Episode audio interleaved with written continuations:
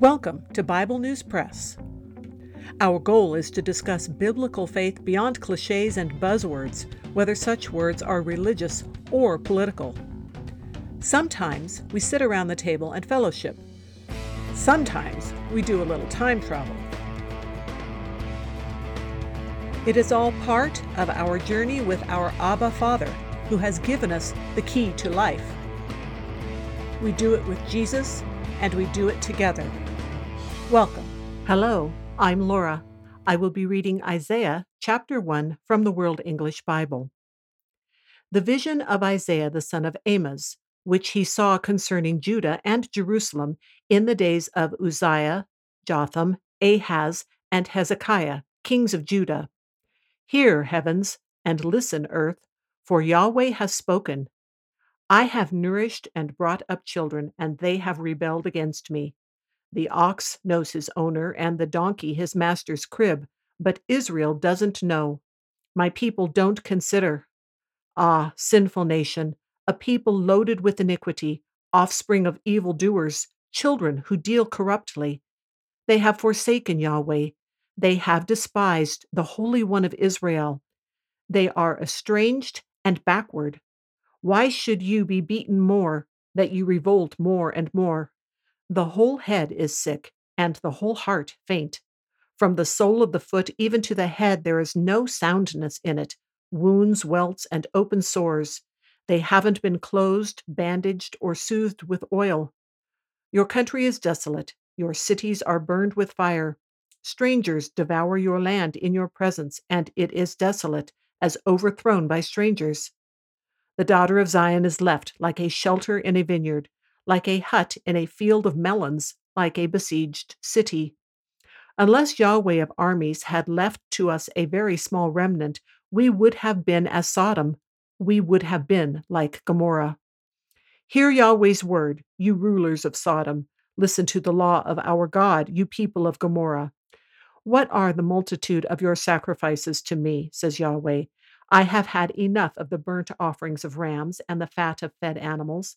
I don't delight in the blood of bulls or of lambs or of male goats. When you come to appear before me, who has required this at your hand to trample my courts? Bring no more vain offerings. Incense is an abomination to me. New moons, Sabbaths, and convocations. I can't stand evil assemblies. My soul hates your new moons and your appointed feasts. They are a burden to me. I am weary of bearing them. When you spread out your hands, I will hide my eyes from you. Yes, when you make many prayers, I will not hear. Your hands are full of blood. Wash yourselves, make yourself clean. Put away the evil of your doings from before my eyes. Cease to do evil. Learn to do well. Seek justice. Relieve the oppressed. Defend the fatherless. Plead for the widow. Come now, and let's reason together, says Yahweh. Though your sins are as scarlet, they shall be as white as snow. Though they are red like crimson, they shall be as wool. If you are willing and obedient, you will eat the good of the land. But if you refuse and rebel, you will be devoured with the sword, for the mouth of Yahweh has spoken it.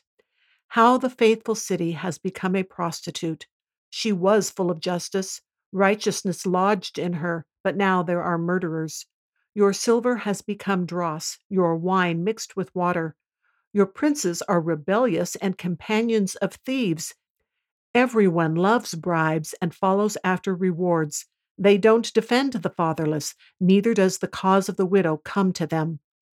Therefore, the Lord, Yahweh of armies, the mighty one of Israel, says, Ah, I will get relief from my adversaries and avenge myself on my enemies. I will turn my hand on you, thoroughly purge away your dross and will take away all your tin. I will restore your judges as at the first, and your counselors as at the beginning. Afterward you shall be called the city of righteousness, a faithful town. Zion shall be redeemed with justice, and her converts with righteousness. But the destruction of transgressors and sinners shall be together, and those who forsake Yahweh shall be consumed.